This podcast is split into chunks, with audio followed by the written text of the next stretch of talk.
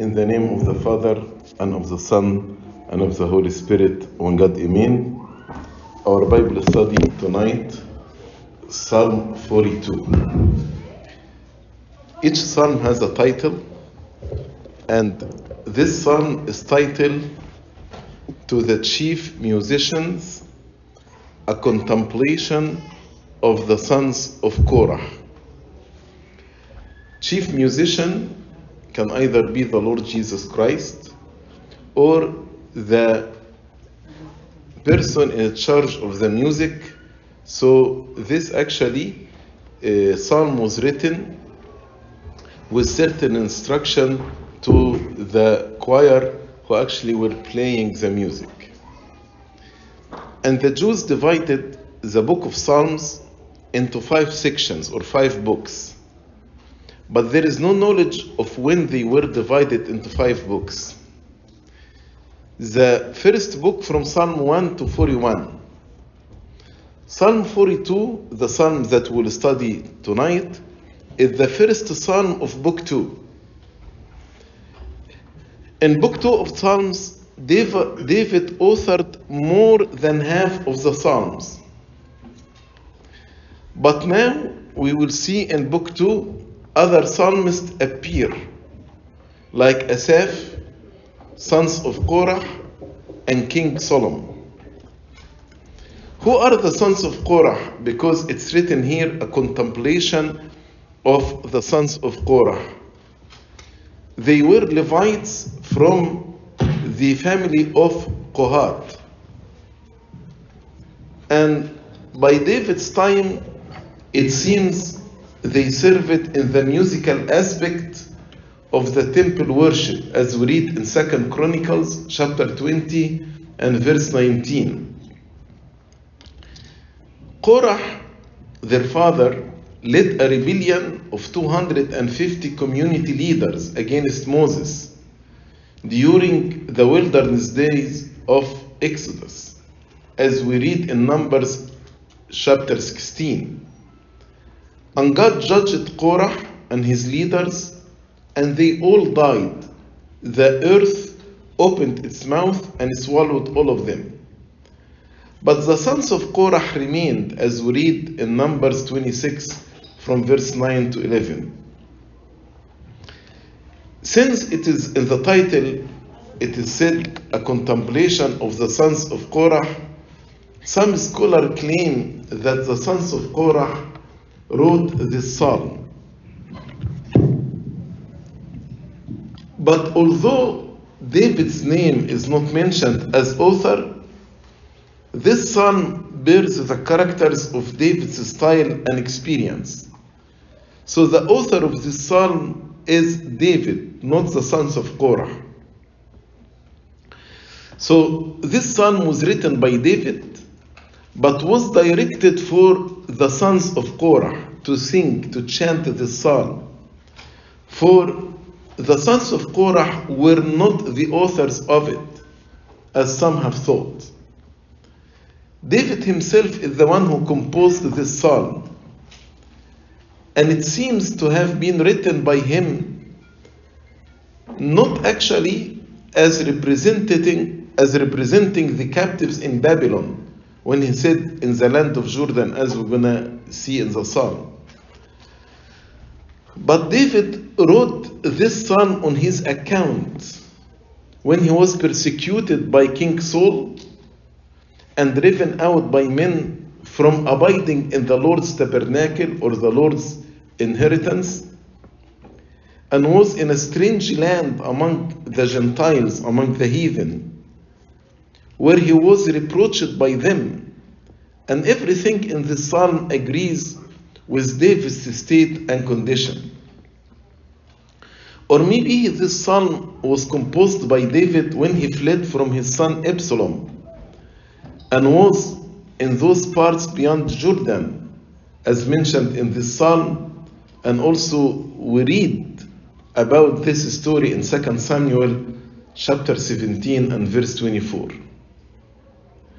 And according to some, few of the children of Korah were ex- exiled, as we read in Numbers 26, verse 11.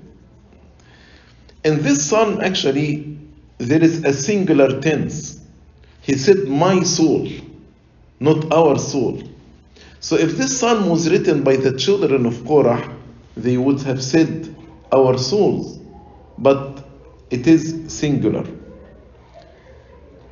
And according to St. Augustine, sons of Korah are symbol of all the Christian, the children of God.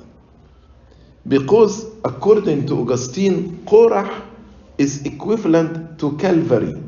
Calvary where the Lord was actually crucified.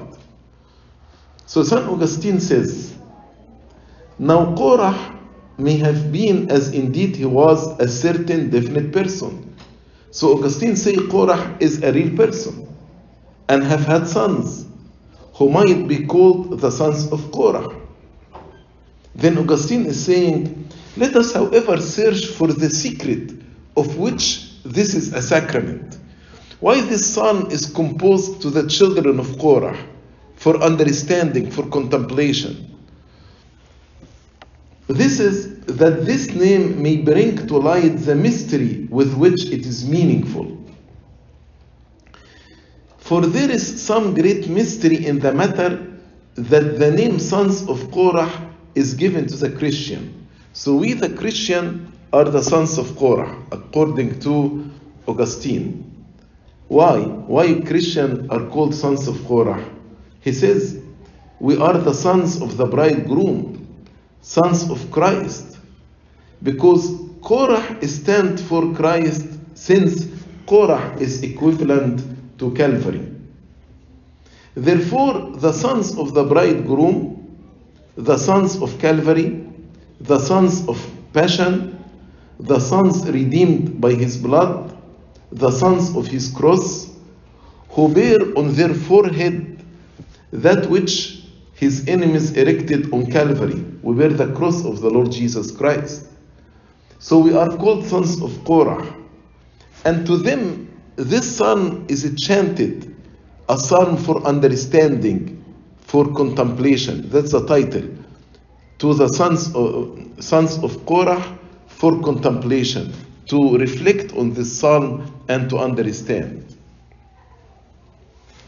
Many believe that Psalm 42 and 43 are one psalm, consisting of three equal uh, parts, and each end with the same refrain, the same refrain which is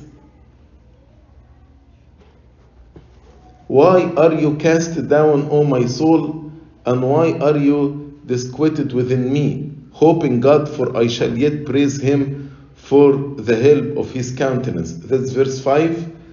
The same verse again in verse 11. Why are you cast down, O my soul, and why are you disquieted within me? And in Psalm 43, the last verse, Why are you cast down, O my soul, and why are you disquieted within me? So, some say this two psalms are one psalm, three sections, and each section actually, after five verses, end with the same refrain. And they are similar in terms of style, subject, and in tone. And also, the absence of a title to Psalm 43 made many believe that these two psalms are actually one psalm. And according to some early church fathers, this psalm is the voice of men of Old Covenant who had a strong thirst to encounter the Savior. They were waiting, thirsty for the coming of the Savior. So, in their spiritual strife, they were like deer running toward the water brooks. Namely, what are the water brooks? The fountains of prophecies, saying, Why are you cast down, O my soul? They looking for the Savior, hoping for the coming of the Lord, for he will surely come to realize their salvation and to fill them with joy and peace. This psalm is a lamentation of a soul, of someone whose external circumstances are oppressing.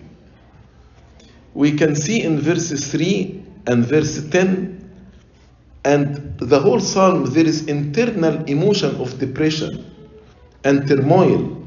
But also there is hope in god as we read in verse 5 and verse 11 this psalm is short just 11 verses. From verse 1 to 5 deep distress and longing for god. From 6 to 11 tribulation confusion and hope. So let's start by verse 1.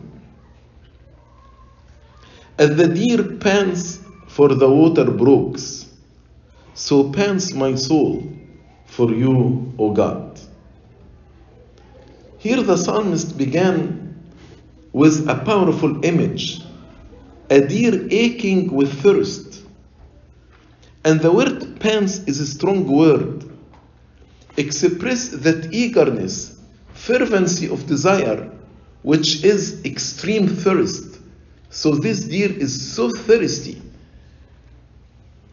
It denotes the cry of the heart when in distress of water and pants after it.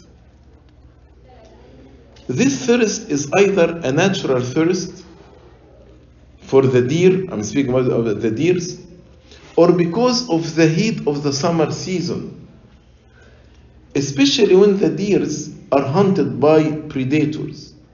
So they run to the rivers of water, partly to make their escape and partly to quench their thirst and refresh themselves.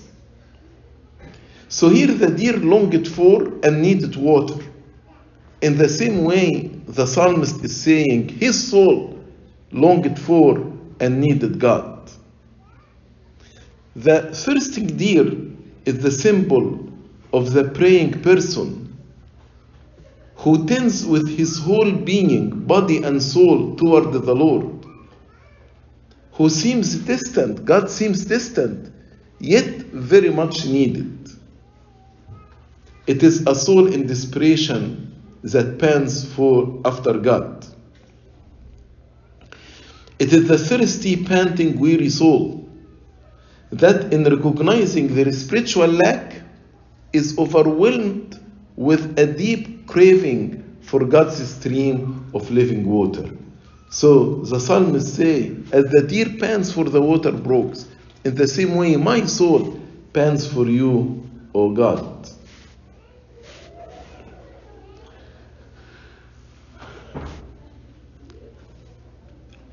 A person can go many days without food, but thirst shows an even more urgent need. You cannot actually stay without drinking water more than maximum three days. What makes this so beautiful is that he is not thirsty for relief from threatening circumstances.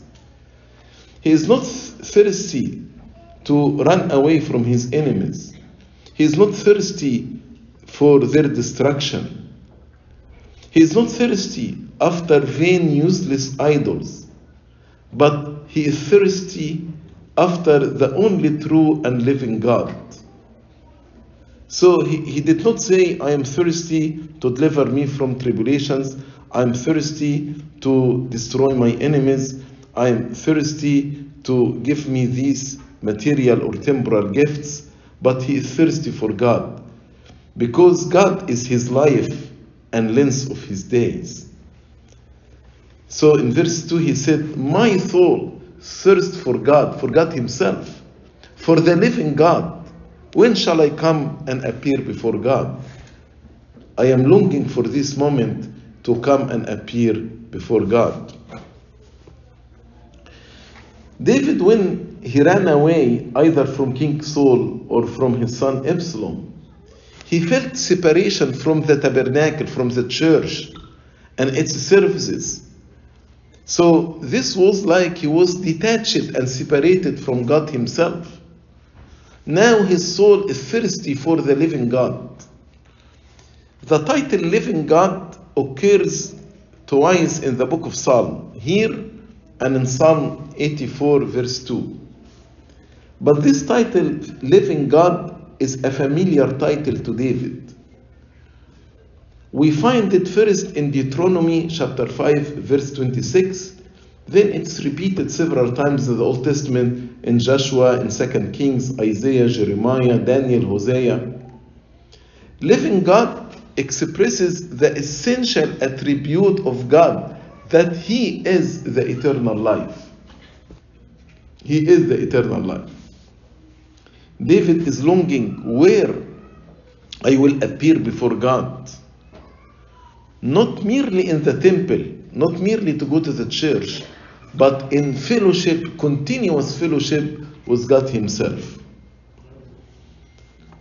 Origen explained, scholar Origen explained that the human search for God is a never ending venture because progress is ever possible and necessary. What does this mean? In one of his homilies on the book of Numbers, scholar Origen said, Those who make their journey on the road to seek God's wisdom do not build permanent homes, but mobile tents. For they are in constant movement, covering new grounds. And the further they go, the more the road they lies ahead of them opens up, presenting a horizon lost in amnesty. Meaning what? You know, as the in the Beatitude, the Lord said, Blessed are those who hunger and thirsty for righteousness. So a person who is hungry for the Lord, once he is satisfied, he doesn't build a, a home, permanent home, but it's a tent. Because once he is satisfied, another horizon open before him, another land open before him. So he is longing for this extra. And once he is satisfied by this extra, another horizon opens before him, and so on. That's why he said it is a continuous progress because God is infinite. So a person who is growing with God, he will never be satisfied. He will be longing for more and more and more satisfaction with God. Verse 3 Because he felt separation from God in the land of his estrangement, he was crying. He said, My tears have been my food day and night, while they continually say to me, Where is your God? When David ran away from King Saul or from Absalom in, in the Jordan and was hiding there, the enemies told him, Where is your God? Why God did not deliver you? And how he responded, he felt detachment, he felt abandoned. So he was crying. His tears became his food day and night. So the psalmist was discouraged to the point of crying day and night. These tears can perhaps demonstrate the grief that made the psalmist long for relief in God. And they showed the psalmist's grief over the perceived distance from God. When he perceived that God is distant from him, he could not endure it. David's grief at being separated from God's presence is intensified by the reproaches of his enemies when they told him, Where is your God? So, making the problem worse was being in the company of his enemies those wanted to discourage him. They wanted to make him feel that at his moment of need, when David needs God, God was nowhere to be found. Also, something else David remembered, as we read in verse 4. When I remember these things, I pour out my soul within me. What did he remember? For I used to go with the multitude, I went with them to the house of God, with the voice of joy and praise, with a multitude that kept a pilgrim feast. So he remembered how he used with many, many people to celebrate feasts in the temple of God. And when he remembers this, he pours out my soul within himself. So the remembering of happiest, happier time made the psalmist more sorrowful and des- desolate. The thought of the times of joyful worship at the house of God, and now he felt so distant from these good days. The house of God, with its service, is the temple of Jerusalem. It is also the center of intimacy with God. As we read in Jeremiah chapter 2, verse 13, the fountain of living waters. So the joyful prayer of past time during feasts, raised to the Lord during worship in the temple, is now replaced by weeping, lamentation, supplication. That's why he said, I pour out my soul within me.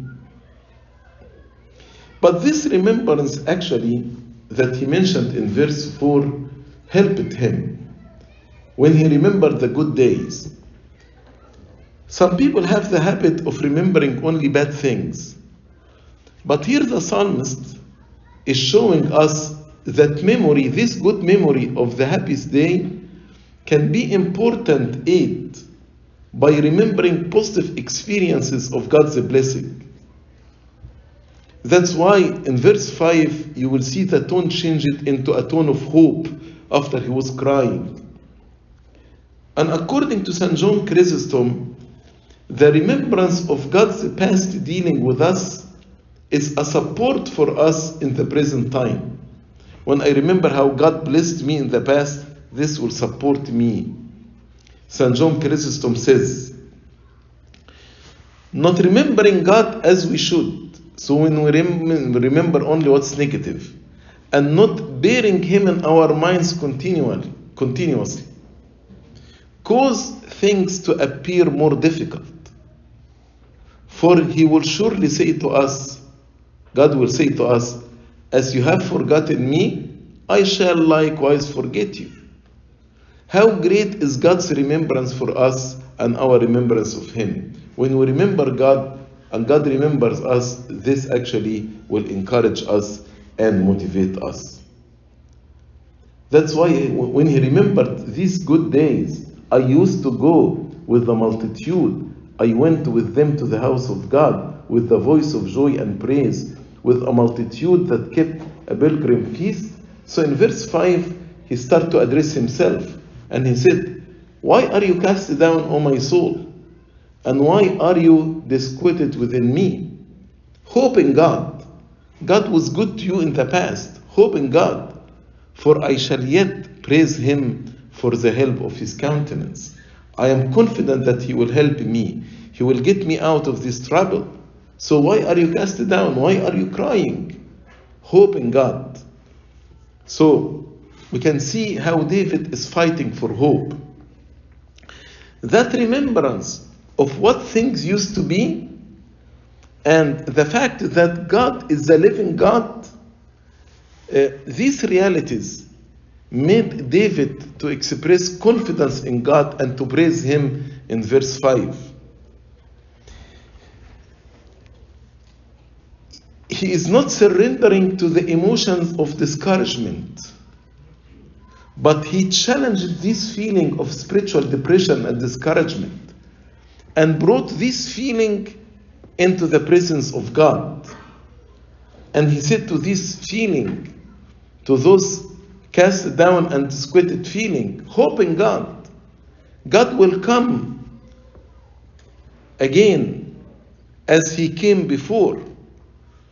So, yes, there are valid reasons for this discouragement, but there are more reasons for hope. Reasons for discouragement distance from home, distance from the house of God, the mocking of the non believers, memories of better days. All these are for David not good enough reasons to cast it down when he thinks about the greatness of God and the help of his presence, the living God. So in his discouragement, he spoke to himself. He did not feel filled with praise at the moment. That's why he said in the future, now I cannot praise, hoping God for I shall yet in the future praise him for the help of his countenance. Yes, now I cannot start praising God at this moment, but I am confident that as he did, uh, that as he did what he could to direct his hope in God, once David directed his hope in God, so he is confident that this praise will come in the future. For I shall yet praise him, praise God for the help of his countenance. So David now understood that the answers were not within himself. The answer of this question, where is your God? Then where is your God? The answer is not to look at within himself, but to look up to God. He did not look within, but he looked up to God. Verse 6. Now he turned it into a prayer.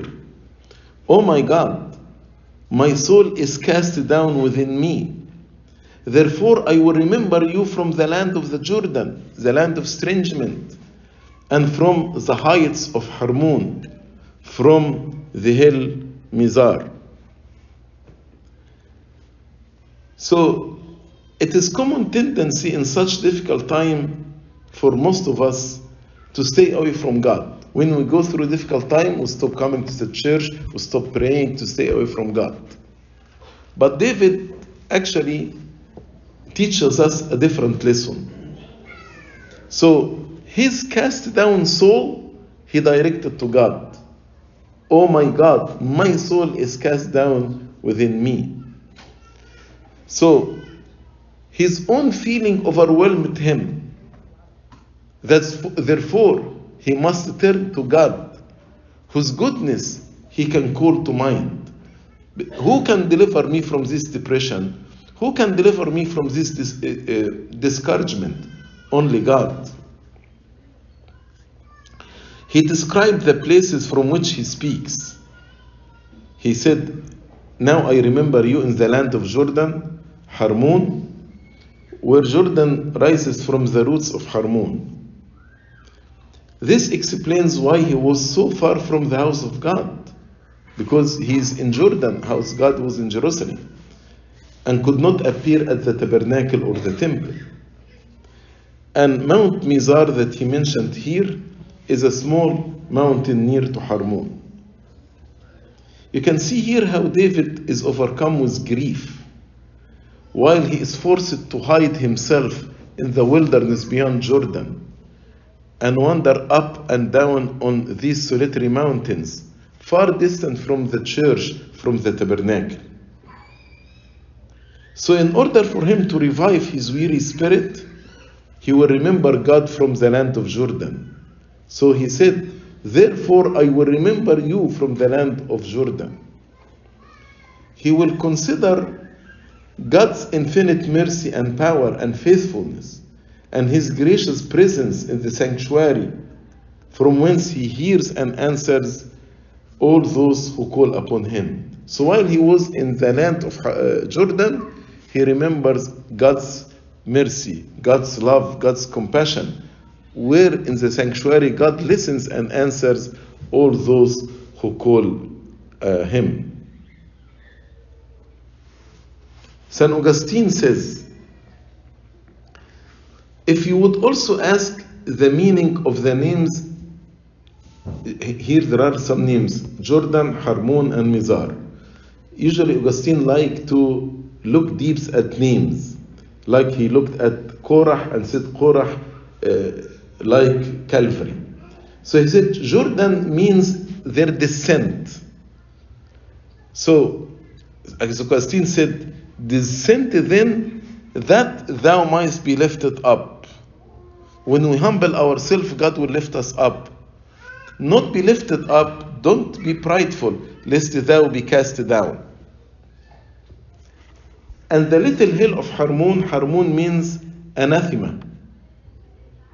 So, St. Augustine saying, anathematize yourself by being displeased with yourself.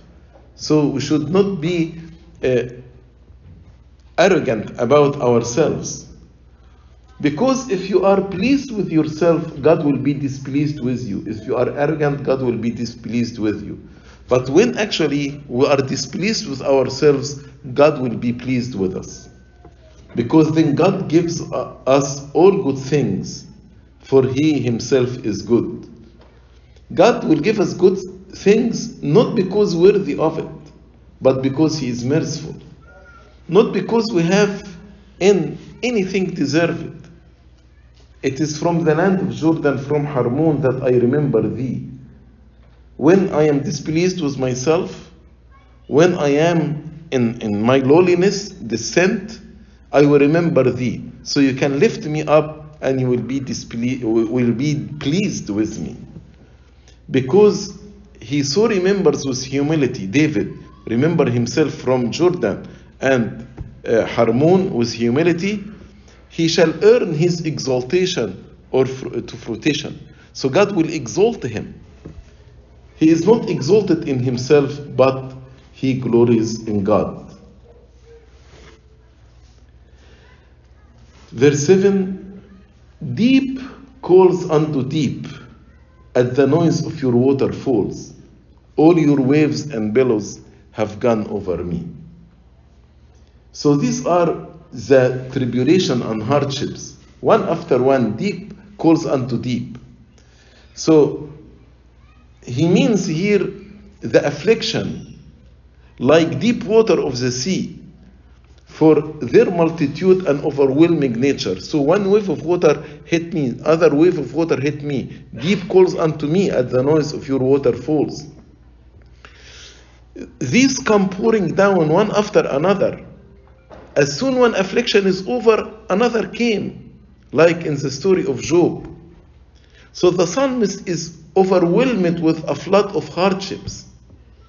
St. Augustine says, Deep calls unto deep can be understood as wisdom or understanding, deep understanding.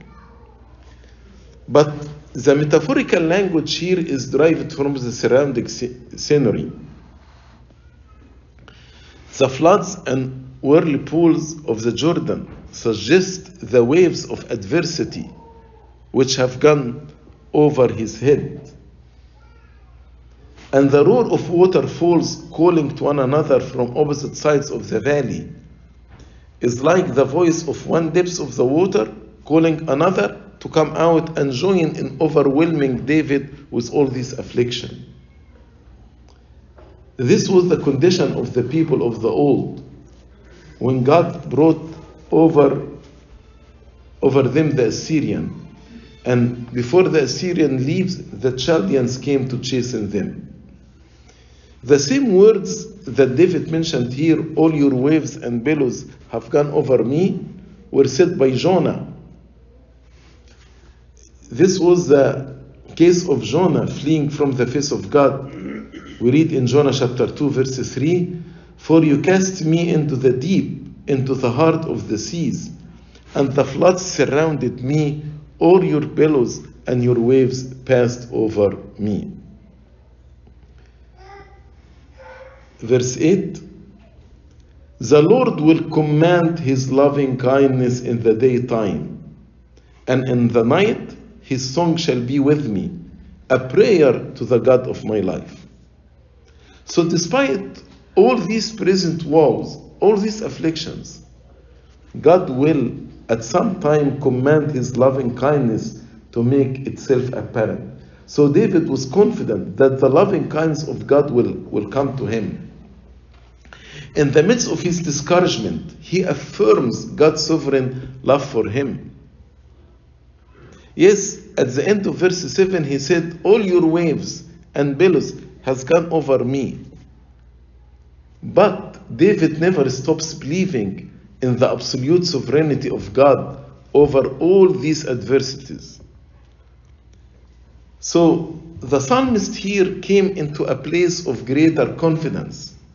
He is secure in God's goodness to him in daytime and also in night. In the awful night, how David will comfort himself. He will actually comfort himself to take the song of God with him, as he said, and in night his song shall be with me, a prayer to the God of my life. That's how he comforted himself. In the night his song shall be with me, signifying that he strongly believed he should have occasion of singing praises to God in the night season. Though he was now in such mournful circumstances, but he will sing the song of God.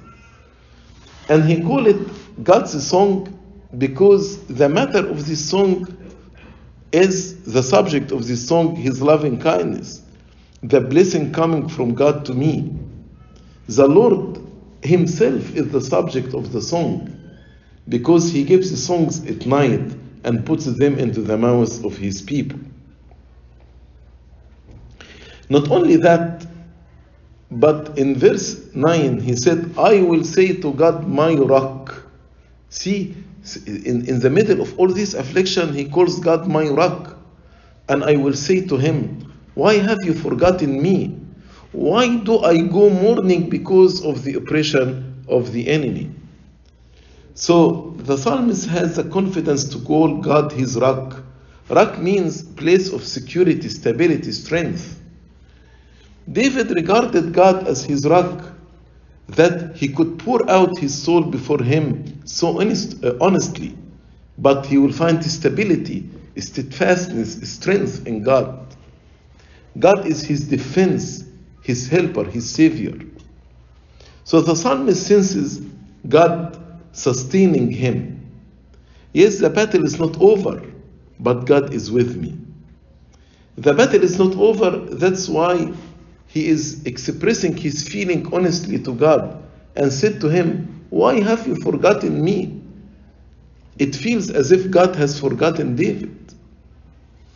St. Augustine said these words are the same word of the Lord Jesus Christ on the cross when he said, My God, my God, why have you forsaken me? And why have you forgotten me? Why do I go mourning because of the oppression of the enemy? So there is constant oppression of the enemy, which increases and adds to his calamities. The reproaches of his enemies were grievous and cutting to him, as if a sword pierced through the marrow in his bone and gave intense pain. That's why in verse 10 he said, as with a breaking of my bones. So the oppression, the reproaches of his enemies, as if they broke his bone.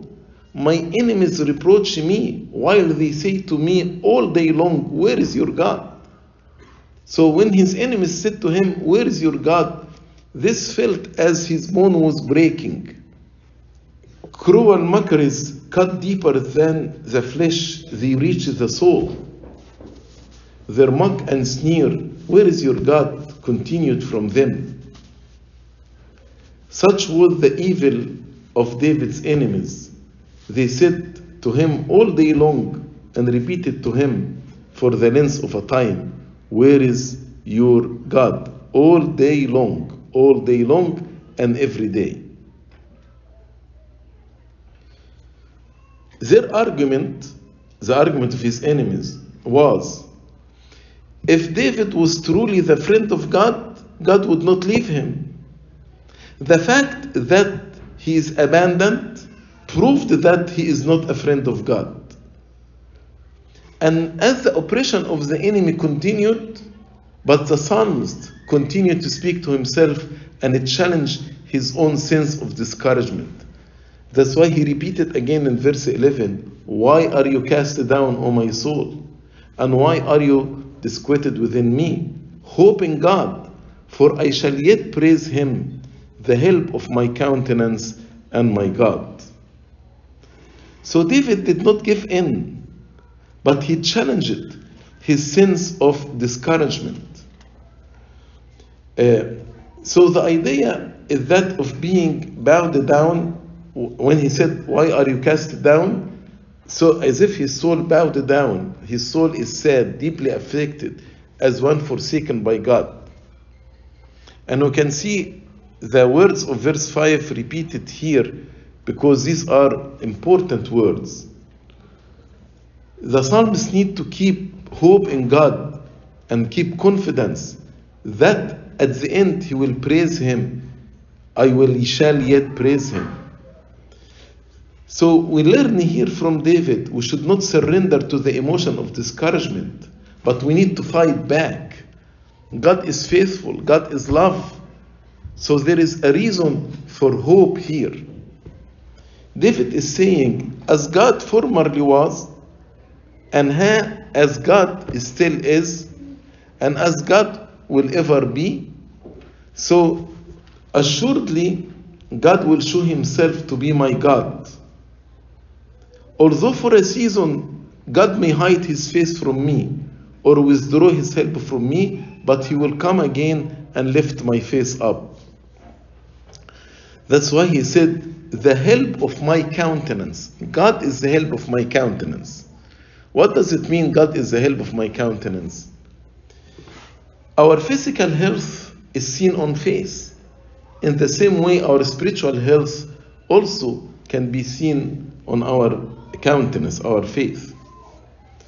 So, when God, the Sun of Righteousness, shine upon us by His gracious presence, God will make our countenance cheerful. God will fill our hearts with great joy and cause us to lift up their head with a holy boldness and confidence without shame or fear. So David was growing in confidence and was able bravely to reply to the question, Where is your God? God will shine one time again on me and he will lift up my face and my countenance again. This actually concludes Psalm 42 from the book of Psalms. Glory be to God forever and ever. Amen.